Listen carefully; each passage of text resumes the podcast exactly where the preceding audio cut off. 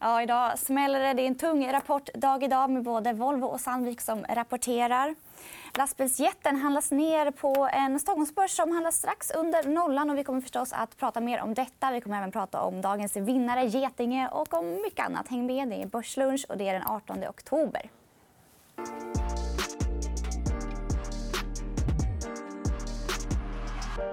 Kamera två ska det vara där.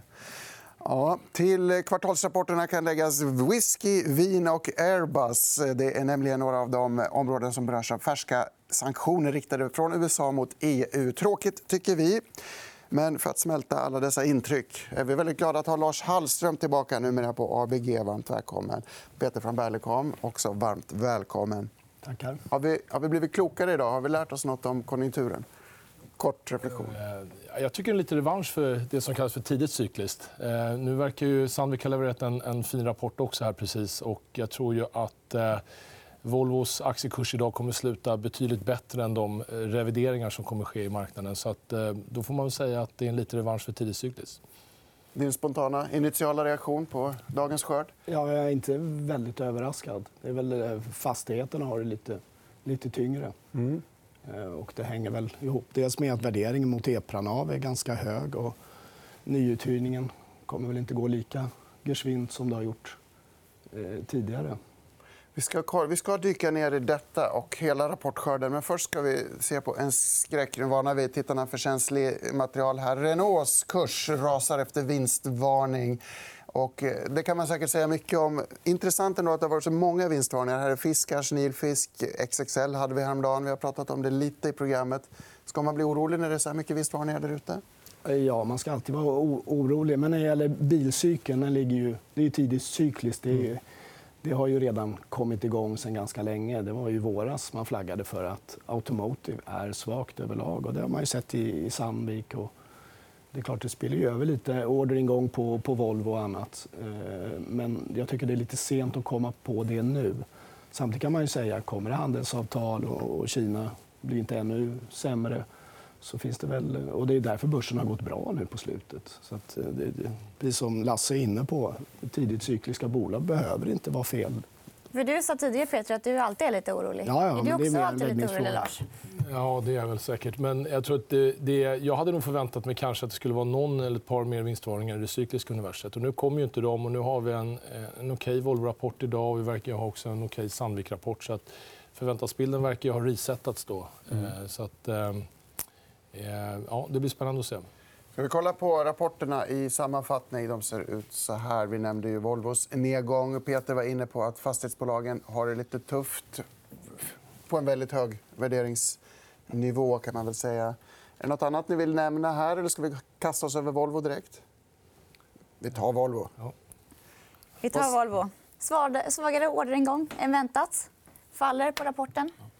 Jag tyckte när, när man läste vd-ordet i morse så, så kändes det som att det eventuellt hade blivit lite svagare, lite snabbare än de hade trott. Mm. Men sen eh, efter eh, conference callet så kändes det som att ledningen gav ju en, en väldigt övertygande bild av att man är väldigt, väldigt väl förberedd den här gången. Man har ju i princip tagit ner produktionen medan efterfrågan fortfarande växte.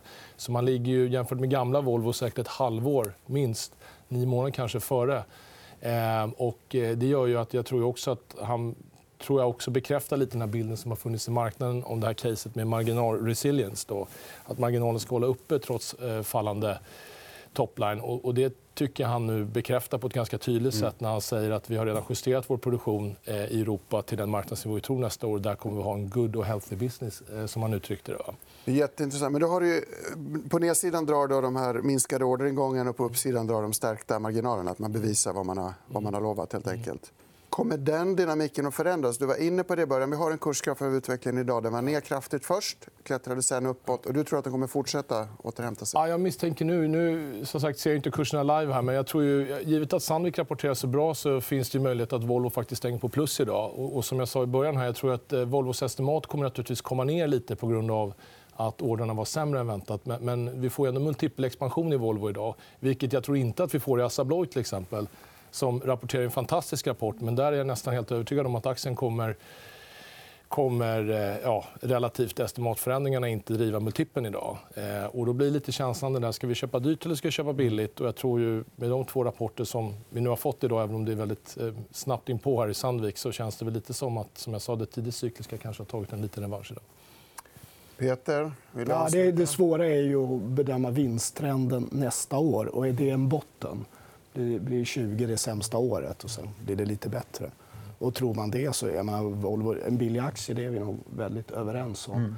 Mm. Eh, stark kassa, nettokassa. Eh, jag har ju en liten wishlist. Jag skulle gärna vilja se att de gör lite som eh, Iveco, investerar i, i ny teknologi och inom, inom vätgasområdet.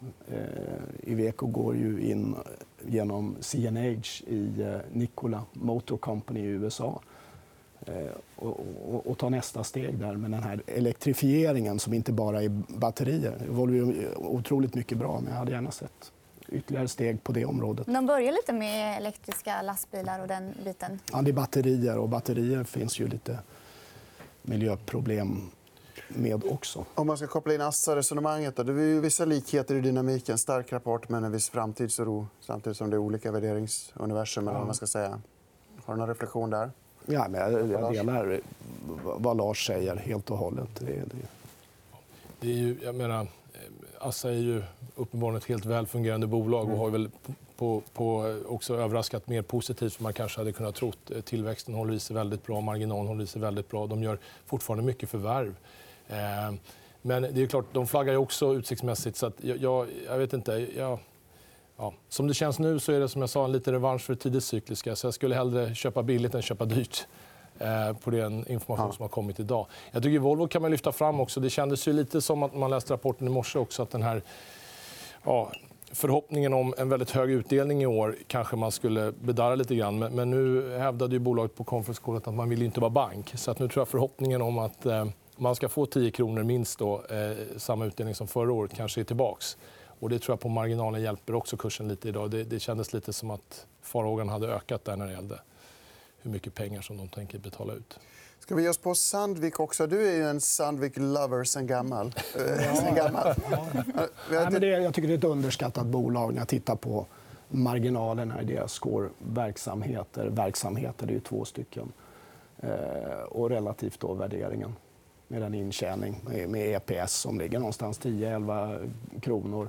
Och det betalar man då femton gånger för. Mm. Och de förtjänar en, en bättre värdering. För de är lågt värderade relativt Atlas, tycker du? Eh, ja. Och, och Atlas är väl högt värderat men välberättigat, så ska jag säga. Den här rapporten var ju bra. Allting ser ju lite bättre ut än väntat vid en första anblick. Man ökar också besparingspaketet, om jag tolkar det rätt. Antalet uppsägningar går från två till två och ett halvt tusen och så vidare. Är, man, är det rätt? Du gillar de här besparingarna, att man är handlingskraftig Sandvik? Ja, börsen gillar ju alltid ja. besparingar.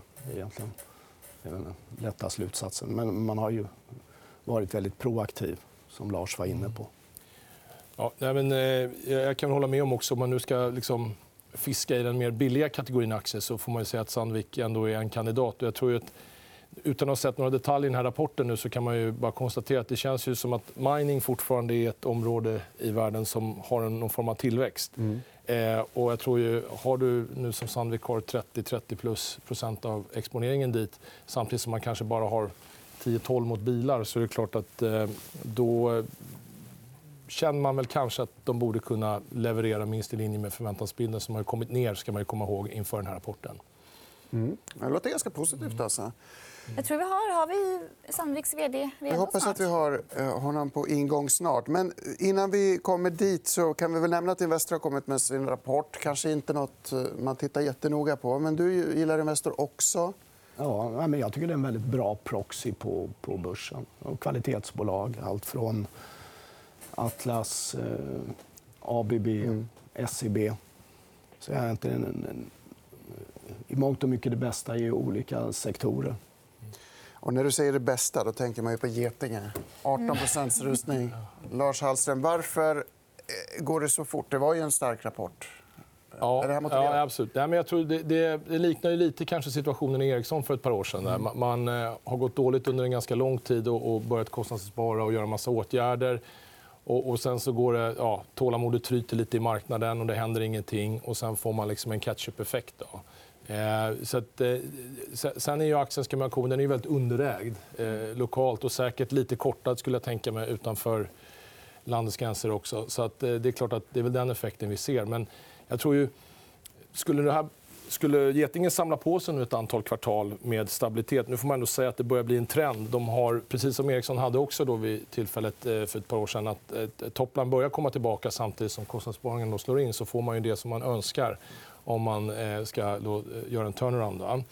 Eh, nu har de ju de här så kallade metal-litigations, de här casen som fortfarande ligger där, och marknaden undrar ju mm. om de här avsättningarna på en komma åtta miljarder ska räcka eller inte. Men jag tror ju, för en annan liknelse som Eriksson då, om de nu hinner samla på sig ett par kvartal av, av eh, stabil eh, tillväxt och eh, förbättrad marginal, så kan ju marknaden ha överseende när väl de här casen settlas. Eh, vilket man såg, Eriksson gick ju knappt ner den dagen de eh, annonserade att de tog den här... Eh, Väldigt fascinerande. Jättesummor som man nästan struntar i så ja. länge man ser det som en engångs... Ja, precis. Men jag tror att hade, hade de här engångssummorna eller då annonseringen just Erikssons fall kommit för två år sedan, så tror jag inte aktien hade reagerat på samma sätt som det gjorde den här gången. Va? Så att, eh, nej, det, är, det är intressant att se. Det, det är ju eh, fascinerande. Men då kan man tänka att Getinge är inne i en fas nu med ganska stor resistens till, till dåliga nyheter. Alltså, som man är inne i en H och M-återhämtning eller en Ericsson-återhämtning. Helt enkelt. Jag kan hålla med om att om man tittar man bara på värderingsgrafen så såg ju aktien dyr ut, eftersom den hade ju gått väldigt bra och estimaten hade ju inte hängt med. Nu kommer ju estimaten alltså komma upp eh, säkert kanske med över tio procent till och med. Va? Så att nu växer ju liksom aktien i den här värderingen också. Och det, jag tolkade ju kommentarerna som att de kände sig ganska konfidenta eh, framgent också. Va? Så att, eh, det kommer säkert eh, hända en del med aktien framåt här också, tror jag. Händer en del, gör det här i studion också. Jag har fått besked att Albin är på gång nere på World Trade Center, Sandviks huvudkontor. Är du med oss, Albin? Ja, jag står här live med Sandviks vd Björn Rosengren. Ett kvartal om man tittar justerad vinst och omsättning ganska inline med samma kvartal i fjol. Hur skulle du vilja sammanfatta det? Ja, man kan säga så här att om man tittar på Sandvik i stort så skiljer det sig väldigt mycket mellan våra olika enheter.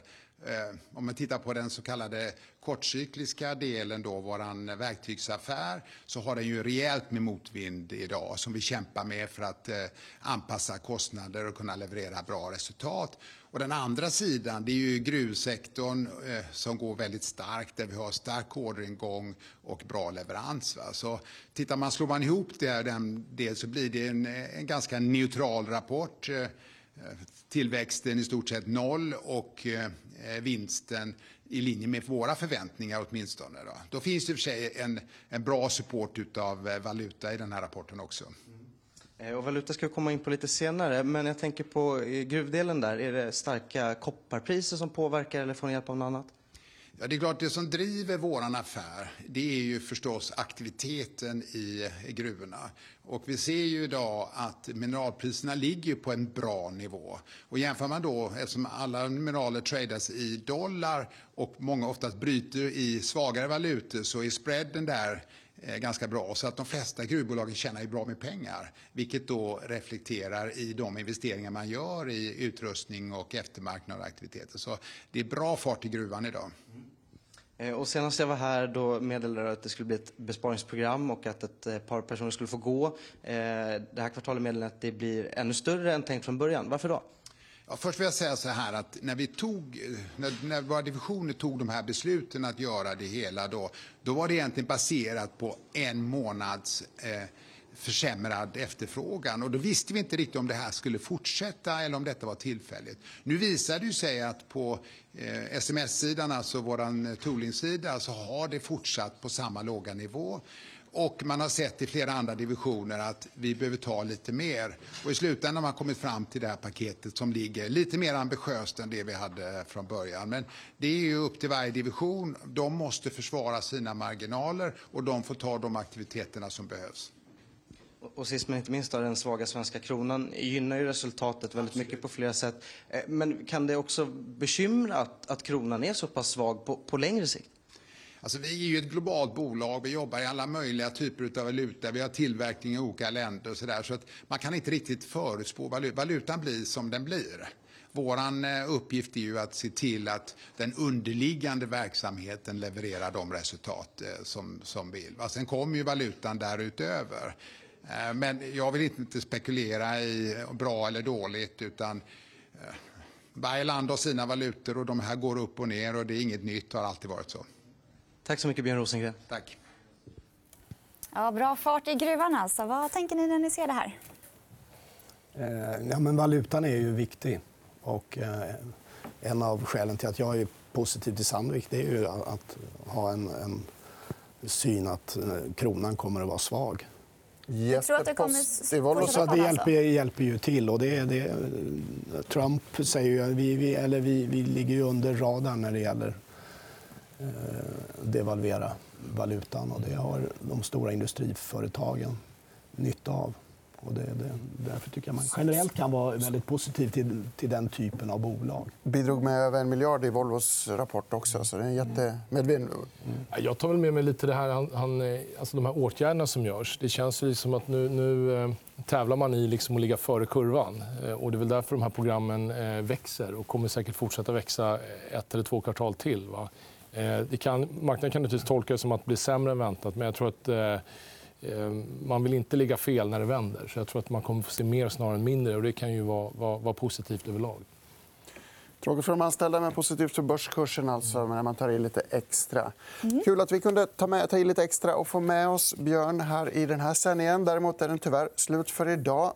Och det är helg också, så vi kan inte sända Börslunch förrän på måndag. Nej, men på måndag är vi tillbaka igen. Och då är vi tillbaka med Jonas Olavi och Niklas Wellfelt. Och då blir det givetvis mer rapportsnack. Tack så mycket. Och trevlig helg. Trevlig helg. Trevlig helg.